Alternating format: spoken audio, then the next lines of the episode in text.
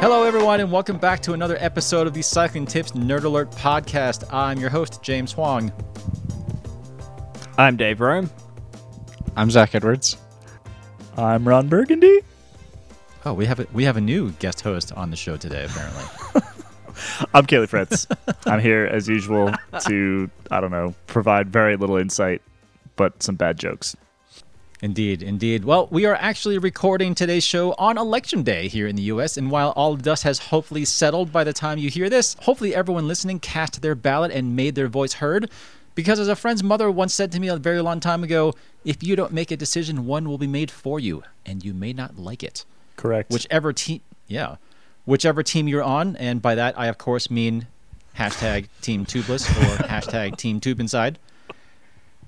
We also hope today's show provides a little bit of distraction for you and escape from the real world. And we do have yet another great show for you today, focusing this time on sustainability and consumption in the bike industry. We'll talk about some rather outrageously expensive new winter gear from Assos, a new green packaging initiative from Trek.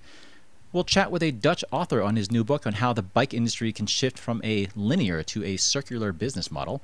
And finally, as is fast becoming tradition for us here on Nerd Alert, we'll wrap up with a round of Ask a Mechanic, where we take a whole bunch of reader submitted questions on bike maintenance and repair, and we will do our best to give you sensible answers, mostly by muting Kaylee's mic. Chain link is fine. All right. First and foremost, let's catch up with the crew. How's everyone doing this week? Uh, we just took a brief pause in our preparations for the Civil War to join this podcast and distract ourselves a little bit. Uh, I'm already out of sandbags, which is a real problem. Well, and, and I will say that you know Zach's shop does already have bars on the windows, so I mean you're sort of We're preparing. good to right? go. Safety. Yeah. got a got a bunch of sharp tools in the toolbox. Yep. Ready to go. And and Dave, I think are you actually allowed to go anywhere at the moment? Yeah, we're we're we're free. We're completely free. Oh, how about? Oh, that's as right. Long 'cause as, get- as long as we don't go over the border, we're completely free. Well, which border? The, the the country border or the state border? The state border. So Hmm. yeah, we're allowed to travel within the state quite freely. Um, I sat in a cafe this morning. Ooh, What? Yeah. that sounds fun. Mm. Uh, we we probably should have gotten Ronan on this episode. You know, I thought about that. The only issue with Ronan is that, especially with the time change right now, he is eight hours ahead. So it is currently almost midnight for him. Rough. So I think, uh, well, I am. I was going to mention Ronan in in the episode in just a minute. Well, for our, our listeners out there, we have a new tech writer, Ronan McLaughlin. He's awesome. He stole the Everesting record from Alberto Contador, and he's going to be writing for us. In fact, he's a longtime listener of Nerd Alert and the Cycling Tips podcast, so he'll probably hear us talking about him on this very podcast, and then next week maybe he'll be on. We'll just He'll be on the podcast, which is going to be maybe a little bit weird for him. A little bit but weird. that that's okay because it maybe is a little bit weird for him also seeing his picture in the little author bio on the page, uh, because you know he he just started with us last Monday and we have wasted pretty little time in putting our new tech writer to work. So I mean I think we may as well just jump right into the news here because the first thing that I want to talk about is actually something that Ronan wrote. Um, so we do have a new winter collection from Assos. Cue the, cue the the angels and the you know, the sound of singing. money falling. Yes, I believe, that that that is what sort of a that's big thump. Just just the little the what's the um like Super Mario with the coins. That's the yeah, sound yeah, we yeah, yeah, yep, yep. Just that noise every time we talk about it. I actually think with Assos, you you can't use coins. You need the cash.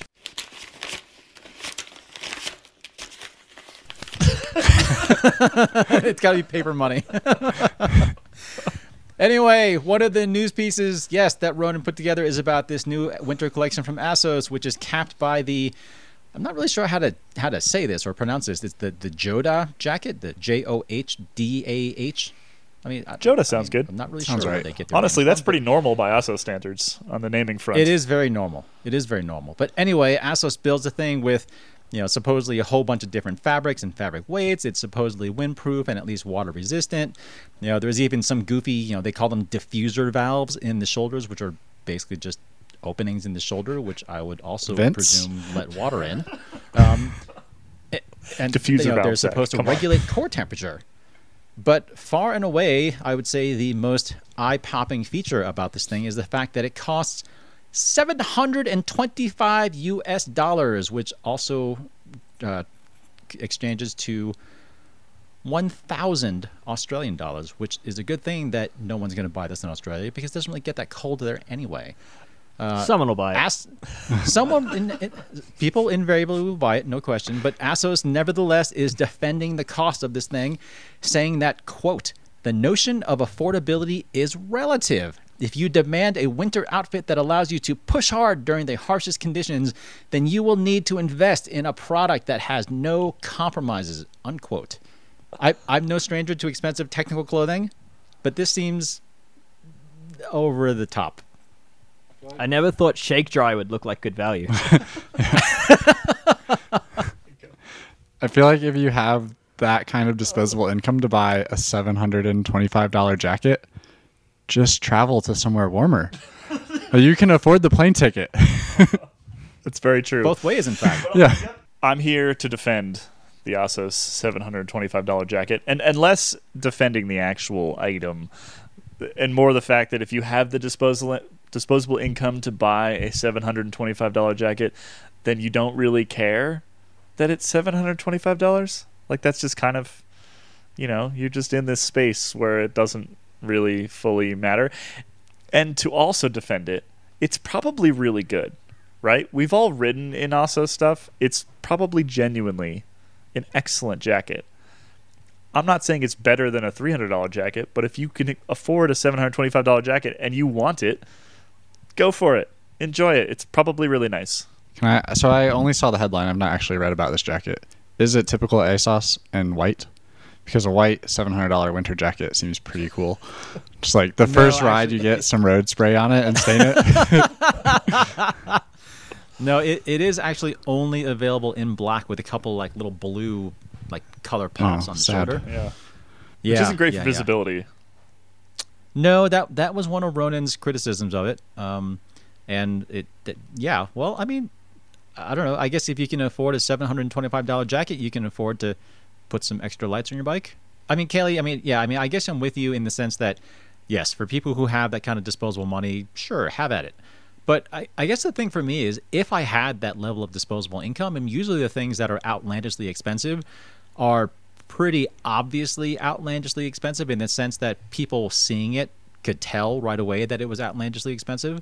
The thing is, though, Assos makes a bunch of other stuff that is, you know, less outrageously expensive. So, like, I'm not really sure anyone who sees someone riding this jacket would say to themselves, like, oh, this is a super expensive jacket as opposed to just some other, you know, kind of more reasonable Assos jacket. Yeah, I never thought I'd see the day when like a shake dry, a jacket made of shake dry looks affordable. Um, and you know that's I guess you've got Assos to give that relativity in uh, in pricing. Um, my my issue with this jacket is that it just it raises that price perception and the benchmark for what someone can charge for a jacket, and then that just like it doesn't mean the rest of the industry will follow, but it gives the room for the rest of the industry to follow. And prices just, you know, will continue to track upward while brands are coming out with these crazy expensive products saying that there is a market out there for it. Yeah, I mean, three. So- There, that's true. Like 300 bucks was was kind of the upper limit a couple years ago, and now there's lots of $300 jackets. So there is something to that.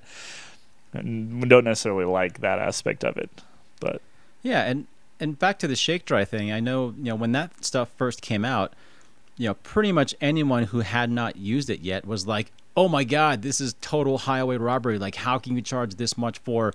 You know, a windbreaker or rain jacket or whatever. And then as more people started using it, everyone was like, "Holy crap, this stuff is absolutely amazing!" And you know, I just don't really see that happening with this thing. But I mean, I don't know. It's not like I haven't been wrong before, so I mean, I guess we'll see. But can can I also just say that I just don't like jackets like this? I, yeah, I don't like the the lack of flexibility because I like being. I mean, granted, we we are. I mean, Kaylee and Zach and I are here in Boulder, so we are constantly dealing with huge, huge swings in in weather, and even on the same ride. Um, so it's really important for us to be able to to be able to accommodate a bunch of different conditions with you know a single set of garments that you're that you're wearing at any given time. That's what the valves are And- for. Yeah, yeah, the diffuser valves. Yeah. The otherwise no, I mean I don't know. Is there like a an, an, an additional thing that you can stick in there for like a like a ramjet engine or something? Yeah, Like- I was I was hoping that maybe it's like a has like a turbo release as, you, as it breathes, like a oh, that'd be amazing. Sound effects. Uh, yeah, but like I grew up in Vermont, which is a, just so cold and so miserable all the time, and like it's just it's very rarely to the point where I want to wear something that heavy. Yeah, it's honestly. just all about just layers. put more layers on versus one big layer. And granted, they're they're positioning this thing as a layerable item, but when you look at it, it doesn't necessarily look like that to me. So, uh, personal opinion here, I just don't like big thermal jackets. I have never liked them. I really, none of them really breathe well enough to give me the versatility that I want. Because even if you're not dealing with changing temperatures like we are, maybe you're dealing with going uphill and downhill, which is a massive difference in, in effective temperature, right? So I'm just not. It would need to be, you know, below freezing for me to have any interest in riding in this thing. And at that Well point, I'm below skiing. freezing, I might Like add. well below Yeah. freezing, yeah. But, you know, other people ride when it's like that. And even then, you know, back to that breathability thing, that shake dry stuff is so good that if I wear a pretty good insulating mid layer underneath that jacket, I can ride when it's pretty damn cold outside and I am not overheating or getting wet inside. Yeah, true. But going back to Kaylee's point, um, Assos does have a history of making ridiculously nice stuff. So I am actually kind of keen to hear how this how this thing performs. I mean, True. we're right. We're kind of writing it Yeah. off at the Well, moment, and- but um, I'm I'm I'm keen That- to hear how true. a That's seven true. hundred and twenty five dollar jacket performs and whether it's four hundred dollars better than a than a shake dry jacket. That's hilarious. the the last sort of thicker Assos jacket that I had, and I can't remember what it's called. It was this is like five or six years ago. I was testing it for VeloNews. Was genuinely the nicest of that type of clothing that I have ever used, bar none. And I'm gonna guess that this is probably similar, but it's still seven hundred twenty five dollars. And I still don't It like the, I don't like be. the entire genre is the problem. It's not really Assos's Yeah. fault. Still vote, buy a plane Well- ticket, go somewhere warm. Well, I mean, as Kaylee said, if you have that kind of disposable income, you probably can buy the jacket and the plane tickets True. in Yeah. first class to go wherever you want. Um, but that all said, I mean, our new tech writer Ronan, he is located in Northern Ireland, and they do have legit winter there. So we may look into bringing in one of those for him, and you know, who knows? Maybe we will actually find out how good it is.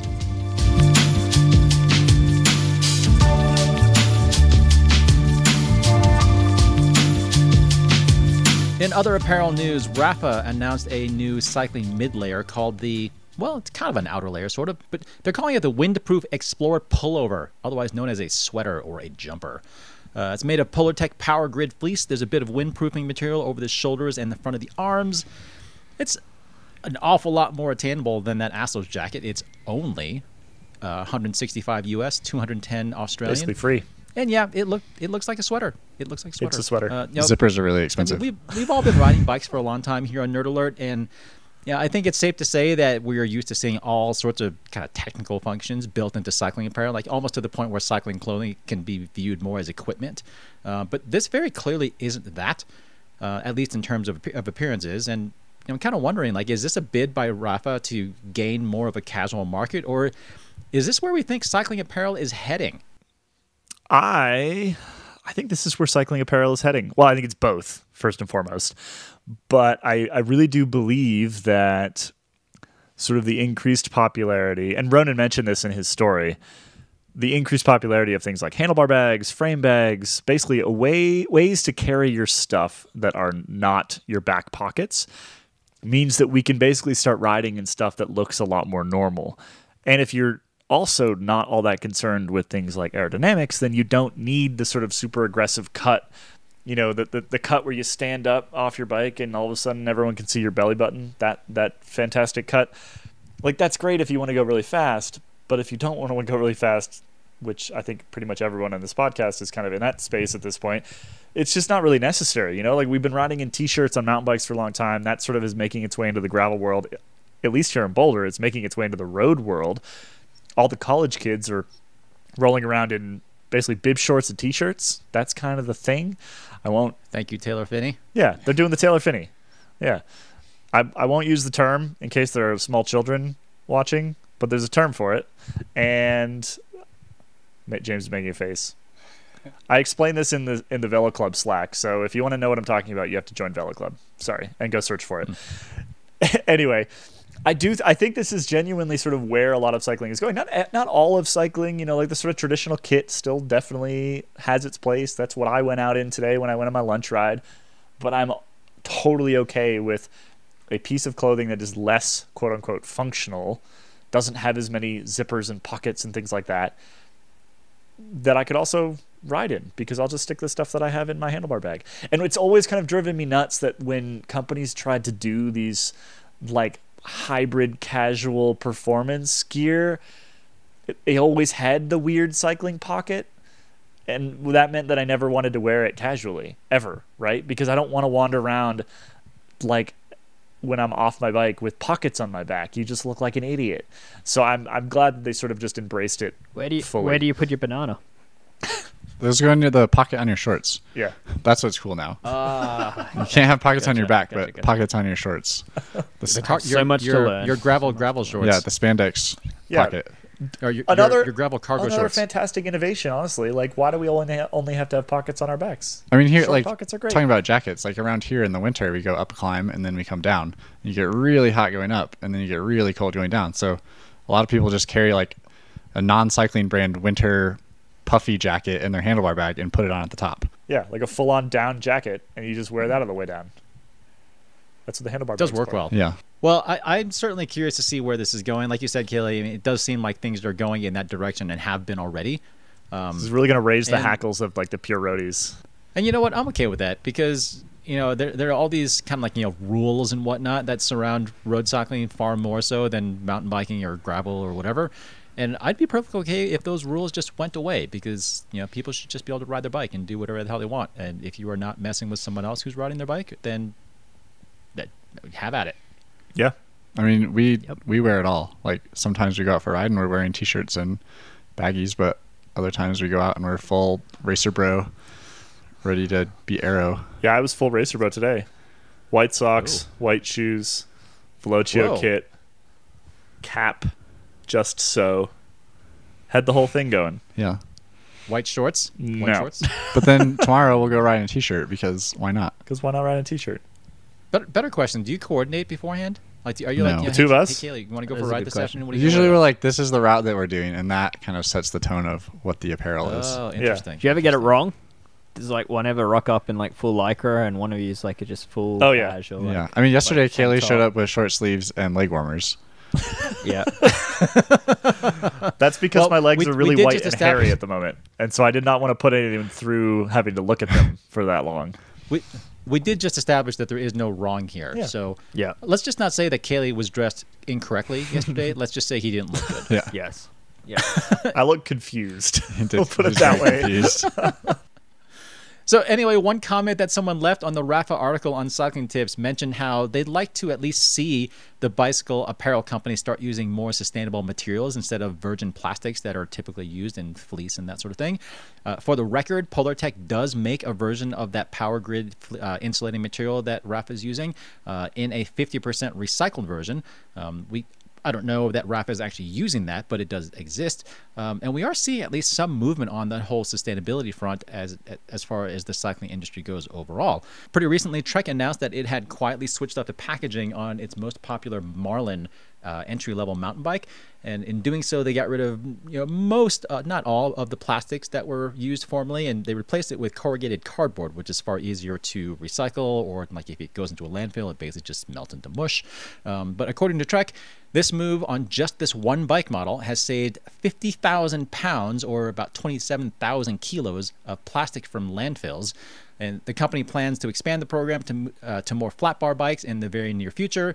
Uh, it's already apparently working on new packaging for all of its road bikes, and the master plan is to have all of its packaging company wide move to sustainable materials. So, I mean, I find all this to be really encouraging on the one hand, but also kind of shocking on the other because while those are pretty big numbers already, we are talking about just a single bike model from one bike brand. And if you extrapolate the numbers even roughly, this is a huge problem here, it seems like. Yeah. So if uh, just to give a bit of background, because a lot of people wouldn't see how a bike is boxed to a bike shop. Normally, when they buy a bike, they get the bike, the shop has already built it and thrown away all the packaging. Or if you buy a bike consumer direct, for example, Canyon actually do a very good job with using recycled materials. They don't use a lot of bubble wrap. They use like those reusable um, Velcro foam pads, which are quite cool. In a Yep. bike shop, most bike brands, if it's shipped from Giant, Merida, um, you know, any of the major manufacturers, uh, you get a cardboard box, normally not with recycled materials. Uh, and then within that, like every single individual component is protected from each other. So the handlebar is strapped to the frame, and there's bubble wrap around it. There's uh, fat, uh, fat foam tubes covering every tube of the bike. There's plastic zip ties holding everything together. There's plastic hub and axle protectors, and it goes on and on. So I actually just the other day I weighed.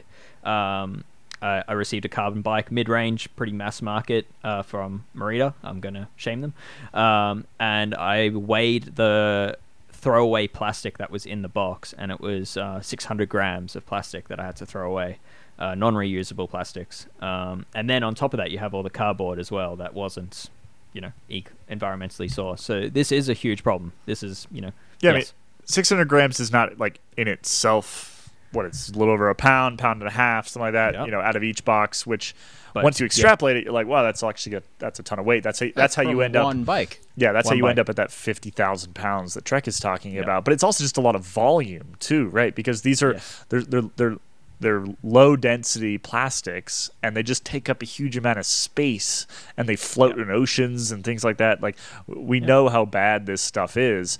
And the fact there's that much of it in every single one of these bikes that's shipping is not Yep. not great. Yep. There is uh, just on James's point. There is definitely a movement here. So Cannondale, for whatever reason, they they decided not to announce this uh, in in our markets, but in Europe, it has been announced that Cannondale Europe has moved to 100% recyclable materials in their in their European box bikes. Uh, so I think it's uh, it's all their hybrids, all their e-bikes, and uh, it's designed to greatly reduce waste. There's zero plastic, unlike that Trek, which still has a few plastic pieces, uh, and it's also designed to for easier assembly. So they're kind of following a bit in the Canyon footsteps, but for dealers. So it'll be quicker bike assembly, less waste, all reusable stuff. Um, and I think their plan for, for Cannondale's plan is to eventually bring that to market across globally for all brands as well. So there's you know there's Trek doing it, there's Cannondale doing it. So I think you know the writing is on the wall that that things are changing. Yeah, and there and you know, Dave, you wrote an article quite a while ago about some smaller brands that were doing this as well. Yep. Um, there's a brand called Bjorn. Yep. Um, there's also another company based here in the U.S. called Vast uh, that you know they're doing their magnesium bikes, but you know. I forgot to take a picture of it, unfortunately, when I built this test bike ages ago. But you know, all of their packaging, except for like one or two tiny little pieces, I think it's all corrugated cardboard, and, and it definitely takes some extra creativity in doing this. Um, but I mean, it, it can be done. Like, you know, Saris, for example, is another company that I noted does a really good job of this. All of their trainers are packaged in 100% corrugated cardboard, and like including that that massive what is it that MP1 Infinity rocker platform thing that I tested a while ago. That thing is huge and heavy and really expensive. It's basically you know as big of like a as, the box is as big as a, a big screen flat screen TV, and you know that thing is all packaged in corrugated cardboard. And Impressive. yeah, and like the thing arrived intact and it's well done. There's no plastic anywhere, and like it, it can be done. It just takes a little bit of effort. Um, But I mean, I don't want to be all doom and gloom about all this because I mean, it it does. I mean, there's no point in talking about something like this if we can't do something about it. But um, you know, I had a conversation with this Dutch author Eric Bronsvoort uh, a couple of days ago, who he co-wrote a book on the topic called "From Marginal Gains to a Circular Revolution," uh, where he talks in detail about the scope of the problem, kind of how we got to this point, and, and more importantly, what we do about it. So, um, before we talk about this some more, let's play that interview, and then we'll discuss it on the other side. Well, Eric, thanks very much for taking the time to be with us today on Nerd Alert. I'm pretty excited to to talk about this book that you published uh, just a few months ago, really, um, because there's a lot of information on uh, in here that I think is worthy of unpacking. Um, the first thing I want to ask you is, when you say in the book that that the bicycle industry is a linear economy, what exactly do you mean by that? A linear economy is um, very much like any other economic system that we're operating in the in the world today for any other products than bicycles as well. And it's a it's an economic economic system where we take resources from the earth, we turn it into a product, uh, we use it for a short while, and then the product is discarded and ends up as waste. So basically, we take a line from earth materials from the earth all the way to wasting the material, and they don't flow back into the sort of the economic system to reuse these products again. Um, and this economic system um, is based on the idea to sell as many products and sell them as fast as possible. And since we're having a, a small planet with limited resources, all the pollution that's caused by this production system and the waste it ends up with, this is not really a sustainable solution. So that's uh, that's why we wrote this book to try to change that. Do you have a sense as to, to the scale of the problem that we're talking about here? I mean, how, how bad is the bike industry, I guess, overall in terms of, you know, sort of just general industry? I mean, because generally speaking, of course, I mean, I think a lot of people who ride bikes either for, you know, either just transportation or even as a hobby or sport. I mean, people like to think of bicycling as a like an eco-friendly activity, um, but you know, when you think about it, certainly the production of those bicycles and like as you said, most consumer goods is not necessarily earth friendly at all. So, what what is the scope of the problem as far as bicycles are concerned? Well, you're right to say that. I think the bicycle is a is a great alternative for, for example, the car if you use it for commuting. But if it's a sports type of equipment, um, we don't pay too much attention about which materials we use, uh, how long we use them, and what we do with these materials afterwards. Yeah, this is causing the, uh, the the problem of the limited resources and the pollution that we talked about earlier. Is it a is it a big problem? Well, I don't think the cycling industry is using up uh, a huge percentage of the resource that we use on this planet. But still, um, well, if I look in, in, in, my shed and if I look in your shed from this uh, video call, um, we do uh, seem to use quite a lot of materials for quite a short period. And the beauty of cycling is that we're very good at yeah, finding out all these ways to uh, make materials uh, lighter, uh, stiffer, and that means that we're using very high-end materials, which are limitedly available or require a lot of energy to produce. So compared to a lot of other industries, the cycling industry is fairly small, but we do use a lot of the valuable and high-tech materials, which cause more pollution than others. Are there certain types of bicycles or materials that are worse than others? Well, they all have their, their pros and their cons, uh, at least the materials that you see on the bike today. So you've got steel, uh, which is usually quite a high grade steel, and it's got this um, this um, image that steel is recyclable, so it's a good thing. But if you think about what happens with these bicycles uh, once you discard them, they probably end up with lower grade metals uh, in the recycling process, and they kind of get lost forever because they're mixed with these lower grade materials. Uh, plus, it costs a lot of energy to melt steel and make new steel out of it. So, it's a good material because it lasts quite long, but the recycling process isn't as well as fancy as a lot of people seem to uh, want us to believe. And then if you look at carbon fiber, uh, making carbon fiber is probably as energy intensive as it is to make steel or aluminium, uh, but doesn't um, have the opportunity to be recycled properly in the way, for example, steel can be made into new steel again. So the only real way to get rid of uh, carbon fiber at the moment economically is to burn it in a very hot oven used for uh, cement or steel production. Um, and then it's just basically fuel for making other products. Um, but the good thing about carbon fiber is it's quite easy to repair. So if you damage your carbon fiber frame, uh, it's possible to repair it and uh, yeah, extend the lifetime of the carbon fiber. What about alternative metals like aluminum and titanium and uh, now magnesium? I'm not sure about magnesium, but uh, aluminium is, is very good to recycle. Um, but just like steel, it costs a lot of energy uh, to produce an aluminium frame. Um, and yeah, we uh, we used a study by Specialized that had a look into how much energy actually is required to make an aluminium frame, and we found that it is the same amount of kilowatt hours that an average Dutch family uses in half a year to feed all the appliances in their house, just for right, one for kilogram one of aluminium. Yeah or to, to make one kilogram of aluminium. Okay. An aluminium frame. So uh, first okay. you have to get it out of the earth, and then you uh, make aluminium from the stuff that gets out of the earth, and then you yeah modi- modify it into a frame set. And when you combine all these energy inputs, it leads to about 1600 kilowatt hours, which is quite a lot. I mean, it, that's quite a striking figure, especially when you also think that, you know, right now uh, we're only talking about the frame materials, uh, let alone, you know, if, as far as the the whole bike is concerned. I mean, the frame is a relatively small amount of the total weight of the bike, so there are all these other, you know, wheels and components, you know, rubbers, plastics, that sort of thing, and. Um, I mean, correct me if I'm wrong, but I mean those are all primarily you know kind of mixed materials that are very difficult to recycle, even if you wanted to. Yeah, yeah. Consider um, recycling a aluminium um, crank arm with a carbon fiber wrap. It's impossible to get the fa- carbon fiber wrap off. So that will have to be burned in a furnace before you get even you even get to the metal to recycle it.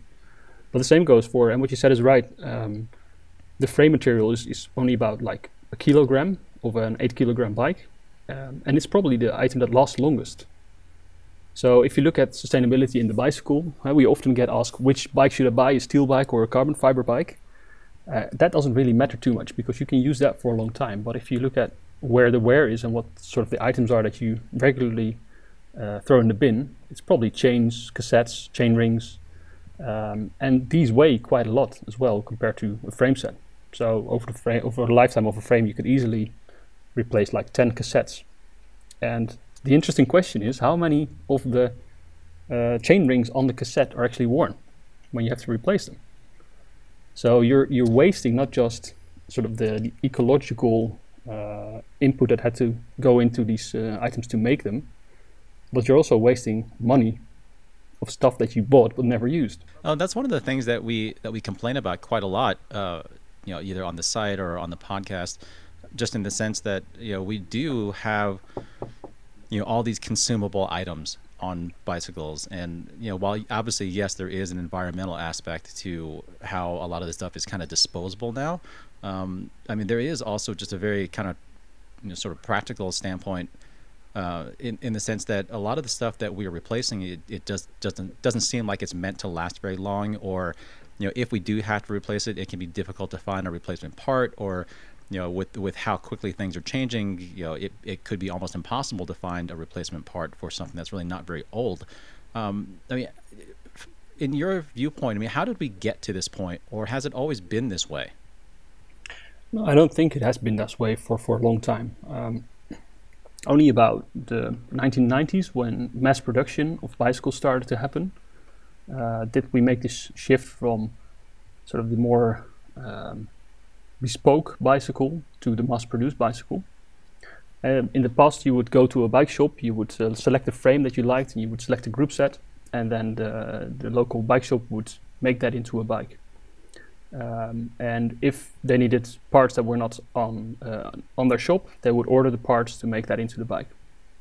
Then, when mass production started and production started to move to, to Asia, um, all of a sudden these bike brands had to make a new uh, way of making money uh, by ordering a number of bicycles up front and then try to sell them to the market, even though the market was not there yet. There was not a customer asking for all these bicycles. So marketing started to play a very important role in making your bike the most attractive bike to buy and then uh, seduce customers not to go for this sort of more bespoke bicycle but to buy this mass product. And this is leading to a rat race, which is very similar to other uh, industries in this linear economic system. And that is what's leading to what we found um, three negative design principles that are currently very common in the cycling industry. That people, uh, that parts are designed to fail, as you mentioned earlier. Eh? So you, you, can easily uh, increase the lifetime of a saddle, for example, by adding a few grams. Um, as opposed to what's happening now with a lot of saddles that they break in the middle after a few years. Um, parts are designed to be outdated, so backwards compatibility is gone, and parts are only in stock for like five years.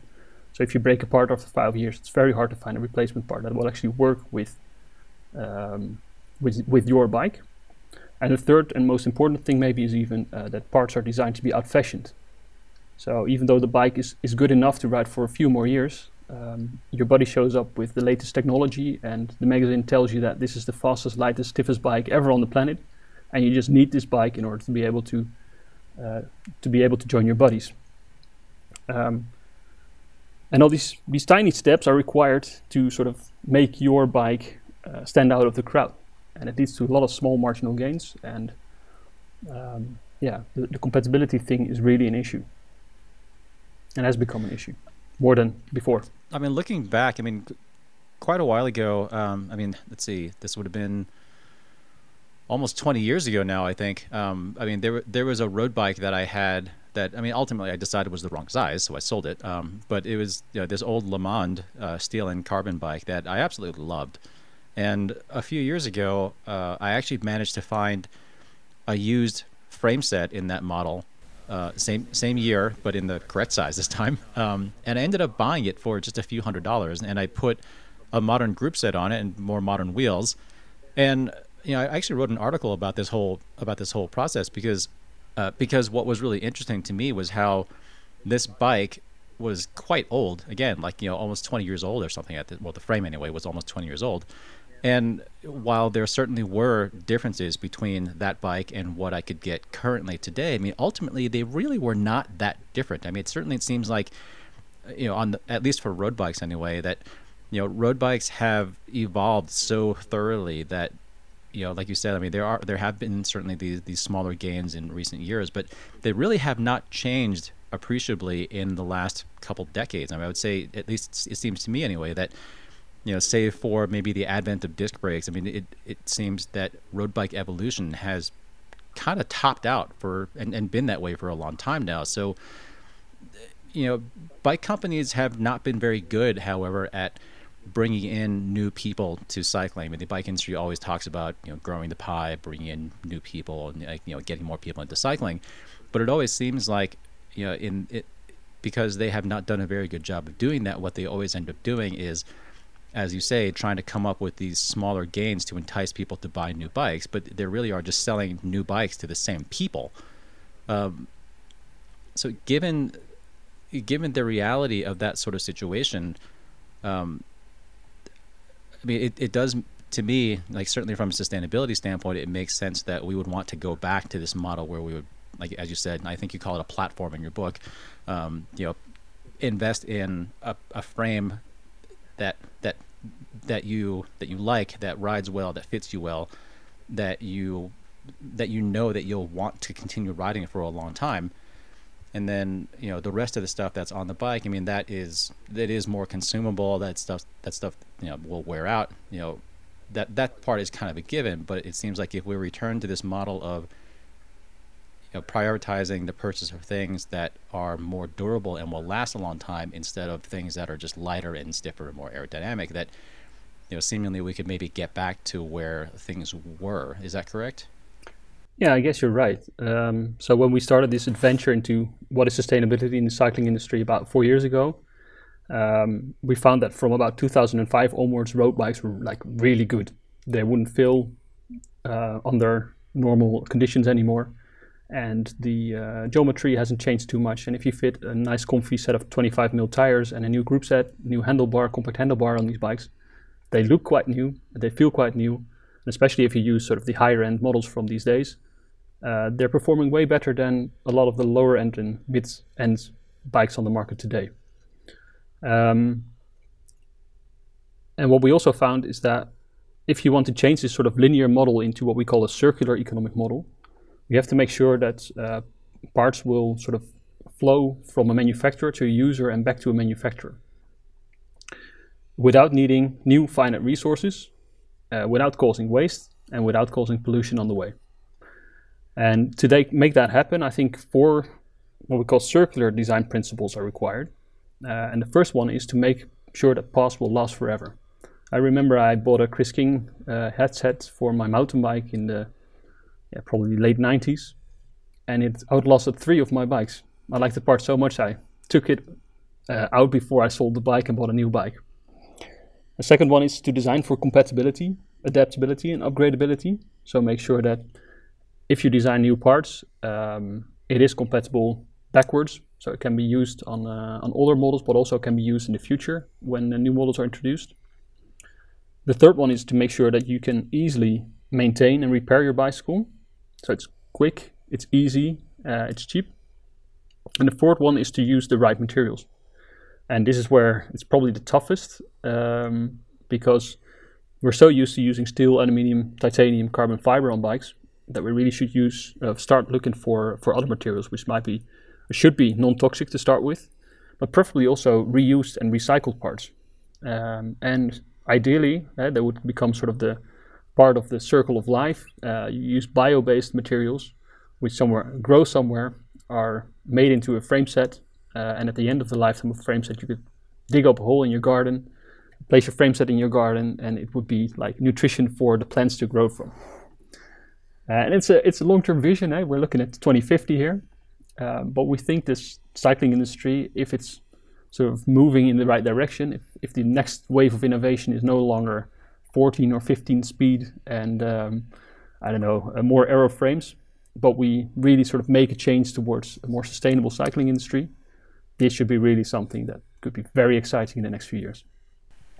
I mean, this is something that a lot of enthusiasts already do currently. I mean, there is a lot of pe- there is a lot of appeal, especially to people who have been riding for quite a while, in in exactly the scenario that you were talking about, with you know frames that perhaps are a little bit heavier, but are going to last longer, and you know there, there's not going to be as much turnover, and and you know that sort of more universal or I guess more widespread parts compatibility and more longevity. I mean, it's why people are still spending extra money for custom steel and titanium frames with you know threaded fittings and rim brakes and cable actuated parts and that sort of thing. Um, I mean, I feel like that element, it, at least to me, it seems like has been growing somewhat in recent years, and I think you know the the the success of you know various handmade shows worldwide has has certainly contributed to that. But and but overall, in the mainstream, though, it you know the the bigger bicycle companies still do continue to push you know these these you know the, the idea of steady technological progression that you like, you said that you always have to have the latest and greatest and um, given that sort of environment though i mean while the scenario that you talk about should be what a lot of people should want uh, if if for no other reason than just the fact that it's it's less expensive in the long run um, but given all the the marketing pressure and you know just sort of the the the advertising and the energy that bicycle companies are putting into the, the new latest and greatest stuff i mean how do you reconcile those two situations? I mean how do you make it so that the more sustainable scenario which ultimately a lot of people would benefit from anyway is what they actually are sort of i guess sort of accustomed or trained to want yeah so I think it's got something to do with uh, education. And there's not a lot of people are really sort of uh, top of mind that cycling uh, cycling is supposed to be sustainable because you're on a bike and you're not polluting, uh, not emitting carbon emissions. Uh, so for a very long time, that has been sort of the motto in the cycling industry. Hey, we're the sustain- sustainable alternative, so there's no need for us to think about this. Um, but but it is changing. I mean, more consumers are becoming conscious of what they're buying. And if you go into a, a regular outdoor shop, um, there is hardly a jacket out there that doesn't uh, show it's got recycled material in it or bio uh, cotton or whatever. So it's already happening very close to the cycling industry and the outdoor industry that there's a lot of the introduction of, of new products and if you're not have showing a label that you are more sustainable than a normal product, you probably won't even be in the shop anymore in a, in a good outdoor shop. So, and the same type of customers are in the cycling industry, but because there's not been any like skill uh, products on scale uh, that you could buy, which are a sustainable alternative to what you would regularly buy, uh, there doesn't seem to be a market. So people don't start to ask for them. And I think that is sort of the point that we need to break. Uh, we need some some companies to start introducing sustainable alternatives to what you would regularly buy, and it will create a new market. Um, and if it's not just for the for the customers willing to buy these type of products, uh, I think in the, in the near future, government regulation uh, will also help to make uh, less sustainable materials more expensive and alternatives less expensive. Um, we might even run out of resources. there's reports that saying that, for example, titanium will run out in the next couple of decades. Um, yeah, I think the most important thing why companies should do this is, is, is a really good driver for innovation. If you're innovating, you need a long-term project to work on, and that is inspiring to your designers, inspiring to the guys that are selling the product on the market. And I think sustainability should be should be that next sort of big thing for for bike companies to work on. Right, because I guess you know, drawing on that outdoor industry analogy that you were talking about, I guess Patagonia is the, the prime example there of a company who is still arguably like the coolest outdoor, certainly apparel uh, company out there, or like the most desirable, seemingly. Um, and you know they have really made a point of of highlighting their their their focus on sustainability and, and kind of like eco-conscious design. And their stuff is quite expensive, certainly, um, but it doesn't seem like their stuff has gotten any more expensive because of the efforts that they're putting in. And it does seem like consumers are really starting to grasp onto that I- idea that not only are they getting something that they want that works well, but they also feel like they're doing something kind of positive in Yeah, making this it. purchase, right? And the funny thing is that Patagonia is hardly spending any on money on advertisement because people will tell their story for them. It's beautiful. Right. Right. Yeah, so they, they feel good making the purchase, and then I guess if they feel good about Yeah. it, they'll tell other people about it. But um, uh, have you talked to any bigger bicycle companies about the some of the, the concepts that you, that you put forth in this book, as far as you know, sort of the, the, the, the circular economic model that you talk about, and you know some of the systems that would have to be put in place to to make this sort of thing happen? Because you know, I think a lot of people who have been in the industry for a long time can agree that the bike industry is not so good at cooperating with each other on anything Yeah. at all. Certainly not like, you know, really big uh, endeavors. And this sort of change that you're talking about would certainly be a very big endeavor. Um, so, what would be required to actually make this sort of thing happen? I mean, it, like, does just one big company have to dive in, and then hopefully other ones follow suit? I mean, what what's the Um, scenario here? I think you need two things to make this transition to this circular cycling industry. And uh, one is a very much a bottom up uh, movement where customers start to realize that they too have an, um, an, a role to play in maintaining the bikes better, um, keeping stuff um, for a longer period before they buy new stuff, but also asking questions to their local bike shops, to magazines, to in, to journalists. So really much sort of a bottom up approach and the other one is uh, yeah it's top down. Um, so ideally, a lot of the industry partners would come together and say, okay, we think this is an important issue, uh, and we need to cooperate with each other to make this happen. And I think, well, for example, the UCI as the sort of the the government in the cycling sport could play a major role there, saying, for example, that on the 2028 Olympics, uh, Los Angeles, all of the bikes uh, used by the by the entrants should be sustainable bicycles. And I don't know what exactly what that should look like, but if you could set a goal which is sort of mid to long term, uh, and you could get everyone aligned to say, okay, this is where we're going, and you create a level playing field for uh, for companies, and yeah, everyone will sort of have to start investing in this uh, in this endeavor and make it happen. Uh, but it will it will be very tough uh, looking at sort of the history of this uh, this cooperation. But at the same time, I think this is an issue that is uh, way beyond the cycling industry. eh? It's it's it's important for everyone to make this transition to a more sustainable society, and that's also the beauty. It appeals to every single person wherever in the organization, whether you're a financial person or a designer. Um, deep down inside, I think everyone's got this this idea that something needs to change, and it's it's about making sure that this energy is directed to the right uh, direction. Um, yeah, and, and let's make it happen. Uh, one of the things that you mentioned earlier was a, a change that is potentially going to happen in 2050. Uh, if I understand correctly, I think I think you and I had talked about this uh, kind of offline a little bit, but but there's there's a change that's that's about to take place in the EU in 2050. Is the EU's correct? got this long-term vision that by 2050 we want to be circular. So uh, the EU should not be importing any finite resources anymore. There should not no longer be um, carbon emissions or net carbon emissions, as I say, and we should be able to reuse all our waste into sort of new products.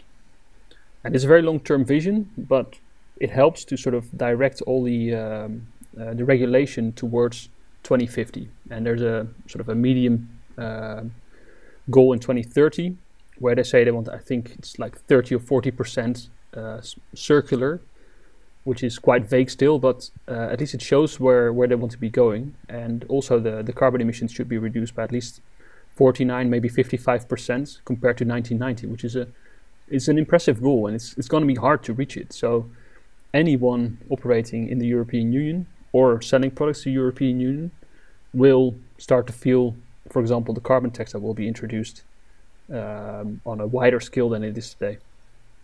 So stuff is going to happen.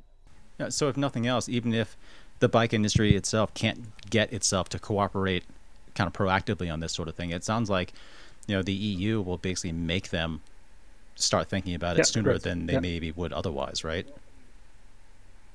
Okay, well, I mean, you know, in the grand scheme of things, I mean, 30 years is really not that far away. Um, I mean, I think a lot of people would say that's not soon enough, but, but you know, given the reality of the situation right now and what the options are currently, if someone wanted to buy a new bike right now and wanted to make a more sustainable choice, and what advice would you give to them? The first question would be, why do you need a new bike? Um, second one would be, um, would you be able to find a, a very good second-hand bike that you could uh, ride for a few more years?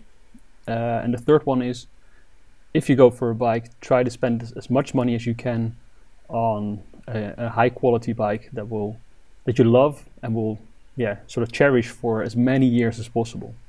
So instead of buying sort of a mid-range in the color that you don't really like, but you know it's on sale, I'll just buy it. Oh, it's the wrong size, um, kind of thing.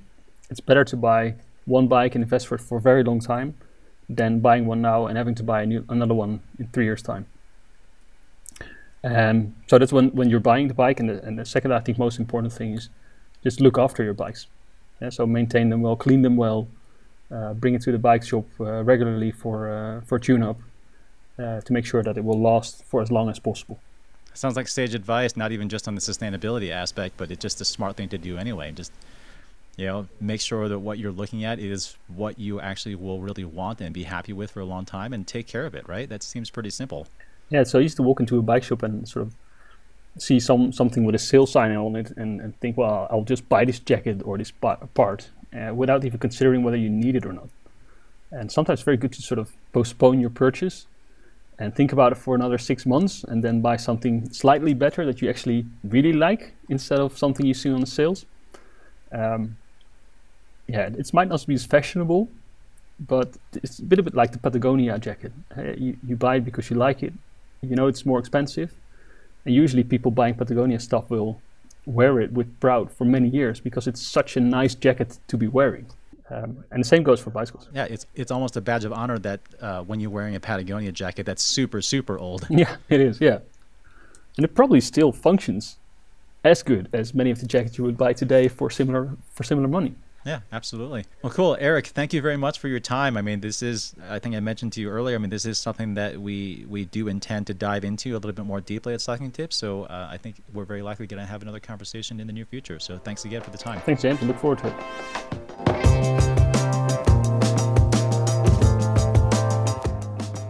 So this gradual shift to this disposable bike economy that Eric was talking about, I mean, it's been fairly recent, um, and according to him, it's been largely driven by mass production and you know, kind of model year turnover and like this endless quest for these kind of so-called marginal gains. Because at least in road bikes, anyway, I mean, road bikes have really not changed a whole lot in you know over a decade i'd say i mean yes they have gotten better but by and large if you were to buy a really high-end road bike from 10 years ago it's still pretty damn good um, and you know but yet in making all these little improvements we're also rendering previous models increasingly obsolete so as a proposed systemic fix for this problem he has you know eric has come up with this you know he's called it this platform model where consumers basically just buy a frame set and whatever other parts are required to make the bike fit. And then everything else is you know, essentially kind of leased from wheel component and accessory companies who, you know, at the end of the life cycle or end of, you know, whenever you're done with it, essentially, you know, the companies take the stuff back after some period of time. They ideally refurbish it for secondhand use and then it's resold to someone who, you know, wants a bargain on older stuff so the stuff just doesn't end up in a garbage box somewhere uh, you know, and then the original user pays another nominal fee to get kind of new, updated stuff that still fits on the original platform. And it struck me as I was having this conversation. I mean, this is something that we talked about with Eric during the interview. That you know, this is basically just kind of how it used to be in the bike industry. I mean, all all four of us here on the podcast have have built bikes up from frame sets. I mean, all of our personal bikes. I think we bought you know, or at least you know, if we didn't buy them as bare frames, we we built them up and changed them from bare frames and it's just how it used to be. I mean, you used to buy a frame set first, and then you bought a bunch of compatible stuff, and almost by definition, because this is how everyone was doing it. I mean, everything had to work together. So, should we just be doing that again? I mean, there's a difference, I guess, between sort of just building stuff from frames and this sort of like leasing model that he's talking about, which I think is. I mean, he doesn't call it leasing, but it's kind of what it is. yeah, I I mean, that sounds tricky, and I'm not sure that the bike industry would ever get its act together well enough to actually do anything like that. Uh, but yeah, on on Caley's on Caley's point, there's too many stakeholders involved here for that to work, right? There's you know there's the retailers, there's the brands, and then a bike is not just from one manufacturer. You know, it's it's the sum of components from many many brands here. Um, and yeah, I think there's just too many fingers in the pie for this to ever work. But you know that business model is is basically how I've got my mobile phone at the moment. I'm basically leasing it from the the telco company, and then they offer trade-ins or buybacks where you know after your your contract runs out, they just hand you a new phone and you give the existing phone in good working condition back to them. Um, so I mean, it, it can work, but I just I just don't see it happening in cycling. I mean, I so here at my shop, a lot of what I do is frame up builds, like, and I think the biggest problem with this is that you have like let's say in theory a customer has a bike and they get a new frame and they want to transfer the parts over, like basically half of the parts aren't compatible, so you're yeah, it doesn't really work like that. It like five years ago before things were in disc, like sure, but now that everything's disc and integrated and aero and it's just not realistic. Like there's not the bicycle industry as we've discussed many times doesn't do standards.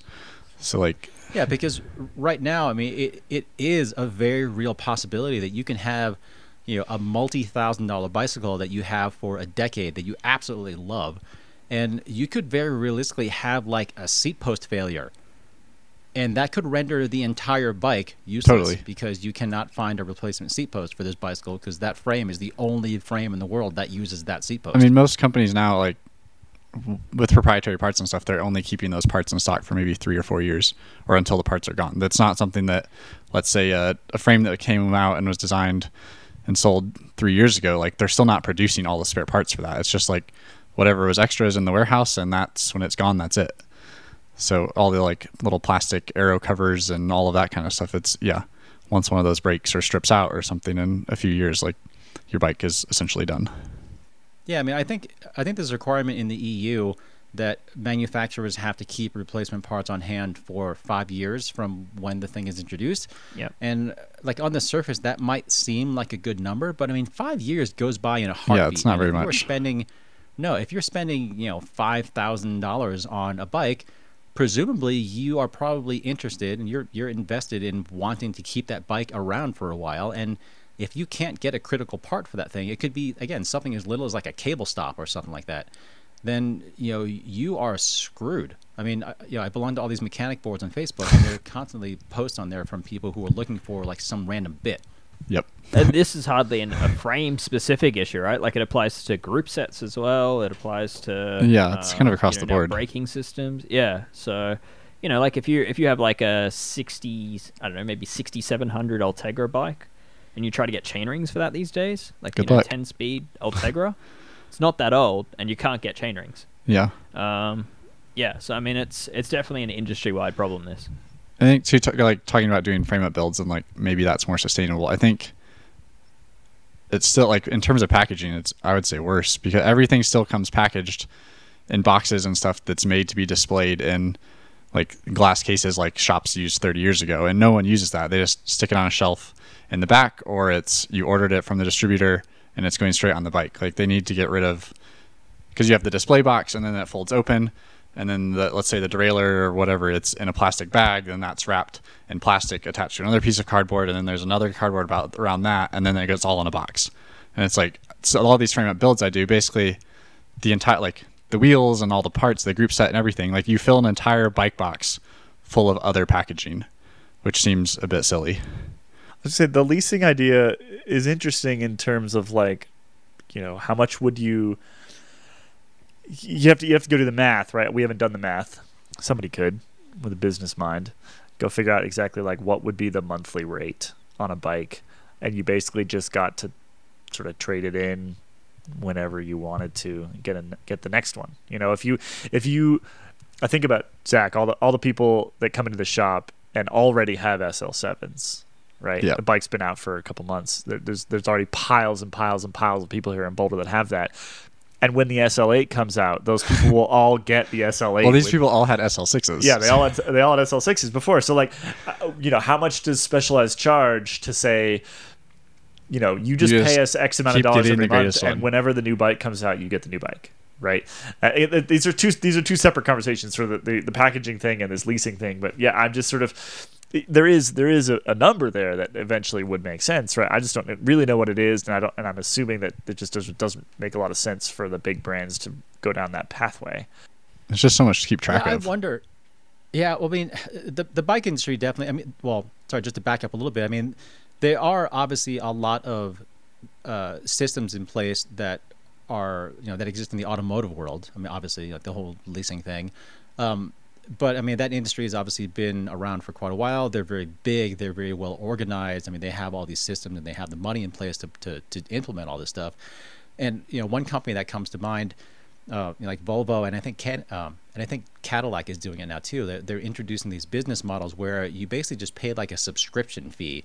Like you don't own the car, you don't even lease the car really. You basically just get to use some car for some set period of time, and then That's kinda what I'm talking after about. a set period. Of, yeah, and after a set period of time, you basically just give it back, and they replace it with a newer one or a different one, or you just kind of try something else. And you know, we have here in Boulder. I mean, Specialized operates their their they call they call it the Experience Center, where you know the intent is that you are able to ride essentially anything that Specialized makes to try it out, see if you like it, and if you like it, you can buy it from an actual retailer because they don't actually sell anything there. But it, it dawned on me a while ago that like say you know you, a lot of shops have demo programs so you know with the intent of selling bikes but you know let's say you had something like this where you you know you you had someone demo a bike for 50 100 bucks a pop or something. If you did that on a $10,000 bike how many times would you have to ride it at a 100 bucks a pop before you actually made up that money? Like let's say let's say you bought a $10,000 bike. I mean, granted, this is the super high end of the market, but let's say you bought a ten thousand dollar bike, and you used it for, you know, four or five years. I mean, at that point, it's lost more than half of its value, I'd say. And in that time, realistically, yeah, I mean, this this sort of thing obviously wouldn't work for everybody. But if you had to pay fifty bucks a pop, I mean, you get to ride the bike an awful lot before you make up that money. And if you don't have to worry about maintaining it or cleaning it or anything like that, like like you could make that financial argument at that point. Yeah, if you're if you're a if you're the type of cyclist that rides once or twice a week, that's well, it'd be fifty times at fifty per. Uh, yeah, I mean you'd get you'd get years out of the thing. Like you, it would make more sense to rent it, but you'd have to go get it every time. Well, yeah, I mean, it's, it's obviously not as convenient, Yeah. and like it doesn't make sense for everybody. But I mean, it does seem like there is the potential for something like that to make sense. Um, I feel like this doesn't help the fundamental environmental issue though, because you're still uh, you're basically just accentuating consumerism um, by you know providing the means for people to continually ride the latest and greatest products, and then pushing the old product into the market secondhand. I assume, but then not servicing that. So But there's a couple of different aspects here because while while ideally, I mean, and again, like you know, you know, the four of us do this already. I think we we all own bikes that maybe are not necessarily on like the absolute absolute cutting edge, but they're bikes that we know work really well, that we can work on, that we can get parts for, that we can service, that last a long time, that you know they aren't going to break down all the time. And you know that's the sort of bike that Eric is ultimately suggesting that we should all buy. But you know, but there is always going to be this consumer who wants who who insists and wants to have the latest and greatest thing. And in that situation, then I feel like this sort of you know leasing or subscription model could make sense in terms of you know improving the sustainability of the product, just because there would be fewer of them out there, and yet the co- and yet the companies could still potentially, if it's done right, I guess. I mean, again, I haven't worked out the numbers, but it presumably could be made to work so that you know the companies make money.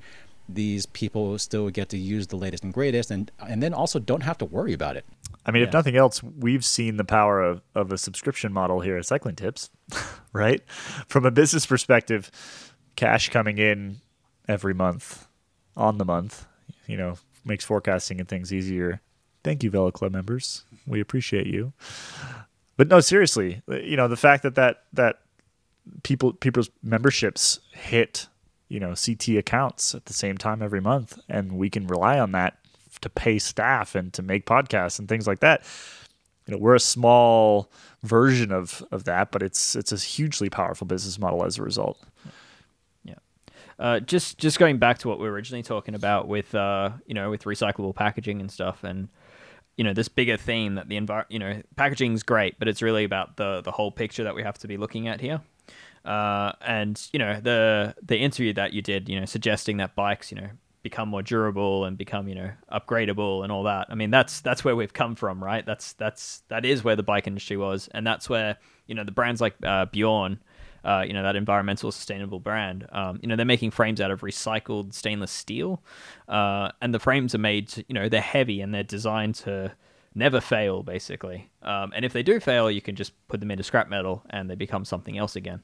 Um, you know, there's something to be said about that versus where we are now, where we're we're building carbon bikes lighter and lighter and lighter, and you hit one curb and the bike is beyond repair it is now two bikes uh, or two unicycles, uh, and um, yeah. That'd So be a I mean, there's feature. they're just One without pedals, you know, so that's hard to ride. yeah. So packaging is great, but I can't help but feel it's a little bit of greenwashing when you're making these borderline unreliable racing products. Yeah, I mean, it is for sure, unquestionably, one very small piece of the puzzle. And you know, like I said, I mean, Eric does point out that the ultimate solution is just buying, it is just making everyone want to instead have the absolute latest and greatest thing, to instead want things that actually are more durable. Like, you know, if I, you know, I, I guess I always like doing car analogy things, but like, you know, Caley, you and I, you know, we both spent extra money for Toyota vehicles that are ostensibly on paper not as good as other things that we could have purchased for less money, but we paid extra for these things for a couple of reasons. One, because they hold their value better, but two, they hold their value better because they have an exceptional reputation for rel- reliability and durability, and we were willing to pay extra for that. So it's very curious to me that you know that sort of attribute is something that is well proven and well accepted and well known and everything in the automotive industry and, and as far as the consumer world goes and yet it's something that you know certainly for electronics and now in bicycles it's something that is certainly seems to be less valued than it used to be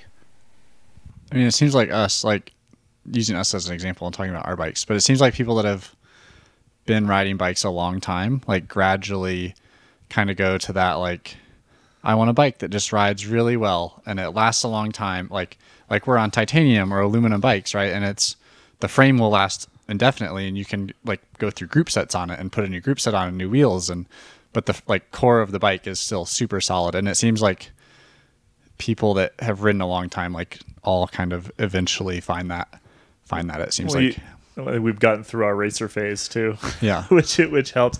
When when you're worried, when you're mostly worried about going fast, then you buy the lightest and the most. but you've also ridden like that. enough that. like and like we're not fast not to be like cocky or anything but we're like relatively strong and have raced a lot historically and it's like you realize that all of these little tiny little things for just going and riding having fun or doing amateur racing or whatever they don't really matter like saving saving three watts of aero efficiency like your jersey is flapping in the wind like Yeah, it well, doesn't like- matter like i would rather a bike that rides at- well and lasts a long time Yeah, like you look at all the old school road racers. I mean, you know, they would be riding on these cutting edge carbon fiber things, and then like you look at what they're riding when they retire, and like you know they go out and buy a you know a custom Pegoretti or something like that. Like like that's Exactly. what they're riding Yeah. for themselves personally.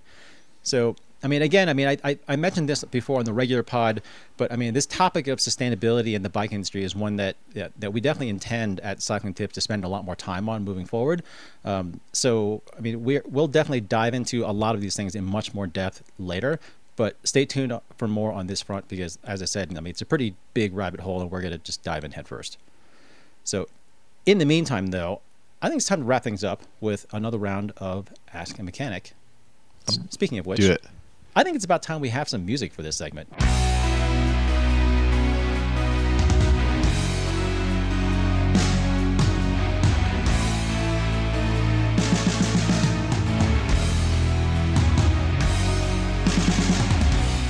Anyway, we're going to dive in here. Velo Club member Hannon Ayer would like to know if a customer wants to learn how to repair more of their bike themselves, is it acceptable to ask your mechanic, given that it will eat into their profits? And if so, how do you breach the subject and what kind of beer do you prefer? I mean, I guess I would start by saying don't do this in the summertime um, when people are busy. Do it in the off season when people are looking for things to do, and not don't just give them beer. Like offer to be like, how what is your hourly rate?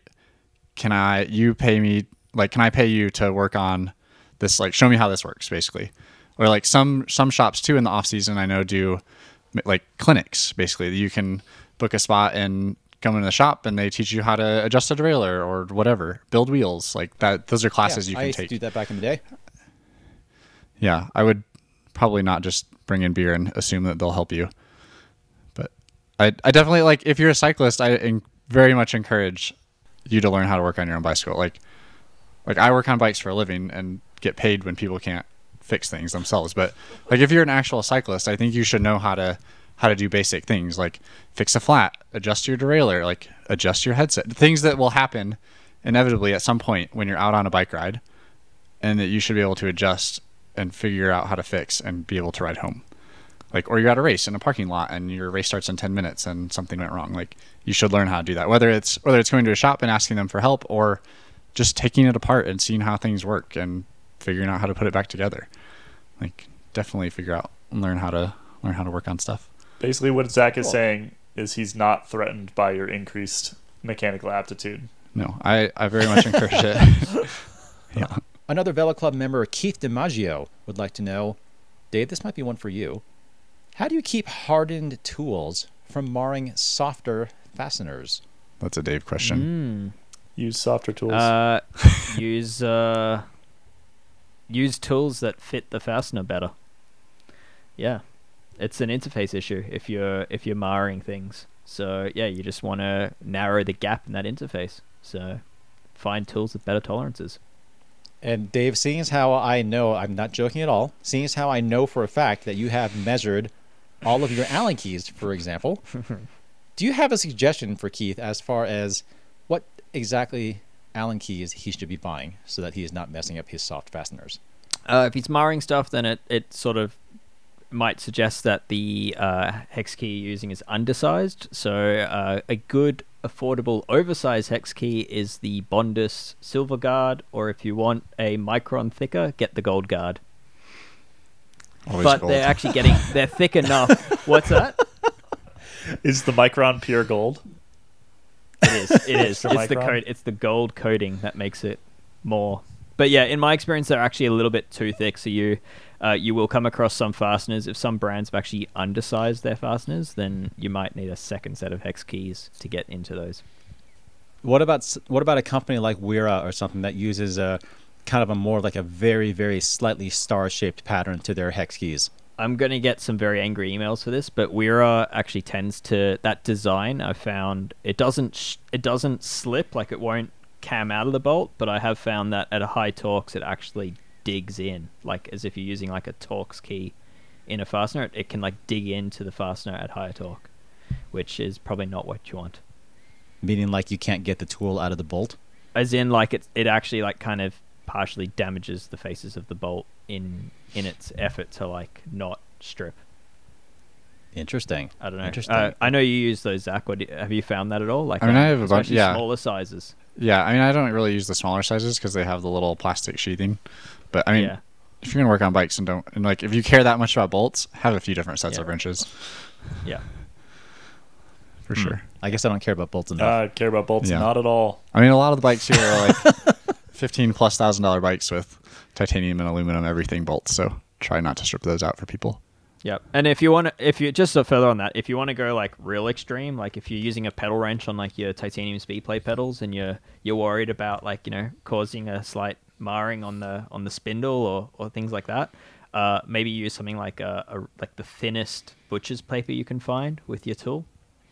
Like you can like wrap the spindle and then use a tool. I don't actually do this, but I, I know people that do.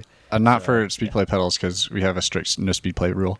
Um, but like for for anodized bottom bracket cups that thread in with the wrench Yeah. flats on it, If you use like a piece of the plastic film or whatever it became wrapped in, you can put that in between the bottom bracket and the tool to not mar in. Oh, that's a good that's a good tip. I'll use that. I, I I should explain our strict no Speedplay rule. That's just Yes, because here in Boulder, our road rides almost always involve walking around on dirt at some point because we do real dumb road rides, and Speedplay is not so good for that. So mm. generally, people move into town and have Speedplays, and we're like, you just need to not. yeah, and they're to not shortly do that anymore. no longer riding speed plays. well, actually, yeah. On on on, uh, on our CT recommends article on, on road pedals, I think Neil uh, actually had mentioned that when he first moved to Colorado, he was a Speedplay guy, and then he started. so much cornering that- clearance though. Yeah, yeah, and they're so light, and they're so little and cute, and there's like little Yeah. lollipops. But um, but yeah, I mean, he, he I guess he he like went to use the the porta potty before a race or something, and stuck his foot in a bunch of dirt, and Couldn't Yeah. get it didn't go well for that pedal. Yeah. Great pedals, just can't walk around in them, and we do stupid road rides. So it's really it's an us problem, not a Speedplay problem. That is very hmm. true. Very, very true. Moving on, another tool question. This one from Adam Carr. He would like to know Do you have a big brand tool preference these days, such as Park, Unior, Pedro's, etc.? Or are there just particular tools that you like from each of those brands? Harbor Freight. I would I would say like no, not Harbor Freight. for bicycle specific tools, whichever one fits the needs of what you're doing, whether it's like a certain bottom bracket tool or a headset tool or a hub tool or like not all like Pedro's and Park and Abbey and all these companies don't make every single one of these things. So get the one that fits your needs. But then beyond that, I would say for like hex keys and screwdrivers and hammers and all of the non bicycle specific tools, I would look outside the bicycle industry. Yeah. Yeah, I'd agree with that. Um, but yeah, I mean, Unior and Park Tool and Pedro's, I mean, I think in the grand scheme of things, the tool quality, like if you're looking at pedal wrenches and bottom bracket tools, they're all pretty comparable these days. Um, but yeah, I'd piecemeal it. No, no one brand is across the board better than the other brands, um, with the exception of maybe Abbey, but they have a very small range. Yeah. Definitely Abbey. Fair enough. And, Yeah. Would be and my their stuff is very expensive, but it's very good. Very. Um, okay, moving on. Chris Stocks would like to know if we know of any hydraulic quick release connectors for SRAM hydraulic brakes because he would like to occasionally swap between road and time trial bars and also plans to travel with his bike. There, I feel like we've covered this before too. SRAM for a while. I don't know if you can still get them. They were OE. Nope. Yeah, they don't. SRAM doesn't. Yeah, The SRAM does connect-a-majig. m- do an OE connector. Yeah, the connect-a-majig thing, but it's only for complete bikes. But number twenty-two, uh, they came up with their own hydraulic coupler system that they had originally planned to offer only with their complete travel bikes, but they do now offer those couplers separate. However, they are very expensive. And they're very big. If you're switching between road bars and TT bars, you're gonna need a different Yeah. brake lever and a different shifter. So there's like a whole bunch of other variables in here other than just Yeah. your brake hose. But yeah, and that that going back to what James says, that number twenty two brake decoupler is actually huge. I mean, they designed it around their own frame and It's around to- their own port. It's like it's probably Yeah, what I don't it- know. I haven't seen. it. It's probably twenty five mil in diameter. No, I don't know if it's that big, but it is meant to go large. inside of a frame tube, Yeah. ideally. Also, friends But- don't let friends ride time trial bars. Oh, Caley, come on. Well, at you know, least not time trial bars on their being like, road bike that they're gonna travel You're not with. helping. If you, have to, if you want ease of use for this, like if you're traveling a lot and switching your bars a lot, just put mechanical brakes on. Like I'm assuming he has disc brakes because of hydraulic. Like maybe the mechanical disc brakes aren't going to be quite as good, but it's going to be so much easier to swap things back and forth. Like just with the inline, like or don't know. just or just whack some like clip clip on aero bars on if you're on a road bike with drop bars. Anyway, you get you ninety eight percent of the way there. Yeah, not a great solution for an odd. Yeah. sed- I actually wonder, you know, with the with the new GRX stuff, with that little mini brake lever thing that they have there. I mean, this would also certainly involve a lot more. Well, no, because that lever, the, you mean the one on the top? Yeah, it doesn't I mean, have a reservoir I or anything in it. It's just purely um, No, no, no. I know, but I mean, I'm just saying, like, you know, if he wanted to have an additional brake lever on a TT extension, I mean, in theory, it's probably something that he could physically hook up. But I mean, it'd be a rat's nest of hydraulic wires or hydraulic hoses, and then Yeah. it would, certainly would not be easy to swap back and forth. Given given the question with SRAM, I'm thinking he is on eTap, so that solves the uh, the the the the cabling issue. But uh, but yeah, I mean the hoses. Yeah, number twenty two is probably the only one that comes to mind, and I don't know where you'd put it. Hmm. Yeah. Sorry, Chris, we do not have a good solution for you. Joe Brescia from Twitter would like to know if you have a mini frame pump like a Silca Tattico, where should you mount it? In other words, for these little mini pumps that have a little bottle cage mount, I think he wants to know if you would put it on the down tube or seat tube mount, or maybe would you put it underneath the down tube if you have that option on your bike, or would you mount it on the drive side or non-drive side? I feel like these little plastic. I would wherever it fits on your bike. Like sometimes they run into you get interference on the down tube if it's a really big wide down tube, and if it's on the seat tube, sometimes it hits the cranks. Just kind of depends what works. But I would say those little plastic clips usually don't work that well. They tend to rattle. Things come loose. I like to either put it in my pocket if I'm going to ride with the pump, or use a toe strap and hold it on your saddle with all your other good, good fat flat fixing bits. That'd be I agree. Some some pumps are better than others. I mean, this is something that I specifically tested in my um, my miniature mini pump test. Um, I only tested a You're a small- very big miniature. Pump I only test, tested a should very small handful of pumps in it. Um, but yeah, and that was something I tested. And of course, like it goes back to what Zach was saying, which is it, it there's a huge variance based on what frame you put you put on. You know, if, if there's a large down tube, there's a high chance you're going to get interference from the frame, and the pump is going to rattle against the frame. So that's something to watch for. Uh, but yeah, always non-drive side if you're mounting it on the bike. Um, and then yeah, I'd say look to, you know, try the down tube first. If it touches the frame, try the seat tube. Yeah. Right, and that non-drive side thing is not for fashion purposes; it's for interference purposes. Yep. Yeah, if your So- pump slips, you don't want it going into your chainring. So, Joe, go ahead and experiment with that, but basically just try a couple of different places and see what works best. Uh, last question, then we're going to uh, wrap up for the week here. Chris Bennett and Jeff Warner would both like to know. Uh, they they have tubeless related questions Oh, here, good. and they want to know what what's the consensus on hibernating mostly summer tubeless wheels for the winter. Do you take the tires off and remove all the sealant, or is there some other protocol? And how do pro teams handle all this? I mean, I would say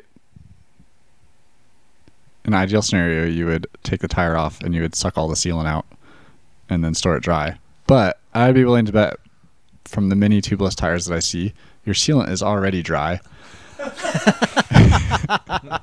and it will be fine, just sitting as is.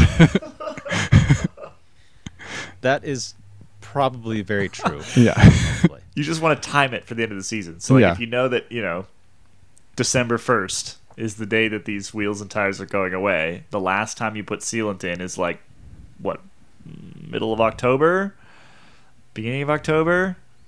But I think also like it depends what you want to deal with, right? Like, because let's say you have sealant in your tire and you want to get it all out so you can store it. Come springtime, you're gonna have to put do it all again and put sealant in.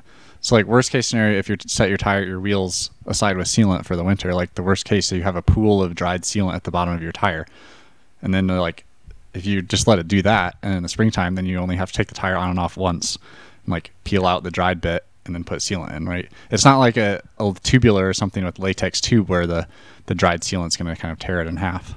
Yeah, and as long as you're not running like dehumidifiers or something like that through your winter, I mean, the sealant, most sealants will probably last like six months untouched Yeah. through, through winter anyway. I mean, it's more like in hot conditions under use that they, they only last two to three months. So, um, you know, you might just be able to let it pull in the bottom and not harden. Yeah, I mean on my not my road bike because that has tubes because team tube inside. But my mountain bike Team and my inside. my mountain bikes and my gravel bike that have tubeless, I just let it sit for the winter and then deal with it in the spring. Yep. Team tube inside. Yeah. Team Tube inside. All right, with that, first of all, I guess you know, we we never did get Team Tube Inside T-shirts made up, did we? Andy. Andy, can you help us out with that, please? Andy. We really do need Team Tube Inside and Team Tubeless stickers, or Team Team Tube Inside and Team Tubeless T-shirts. And maybe we should just you know conduct an informal vote or poll to see how many more of these shirts get bought. I mean, it seems like a fun T-shirt. Yeah. I would wear I it. It'd be a fun T-shirt. Is there like I a feel like the ones defending old technology are going to be the ones that buy the T-shirt. But anyway, um, Can, is it like Yeah, going to be like in, in five I years? In five years, is it going to be like the diehard campy people that get the tattoo? Like, like I still run inner tubes. I'm going to get this tattoo on my calf. 100% is that weird black snake you've got tattooed on your arm? Instead of the barbed wire around you, you should have an inner tube. Butyl, baby. James's card is full. The Yep. end. There's a so James at some point disappeared in the last couple minutes. We don't know when. We don't know exactly. But the He's episode's fine. He's fine. He's fine. He's, He he's- just he's absolutely fine. It's just it's just the technology that's failed. him. Thanks to everybody for listening to today's episode. We'll be back two weeks from now. James says bye. James says bye. Yeah.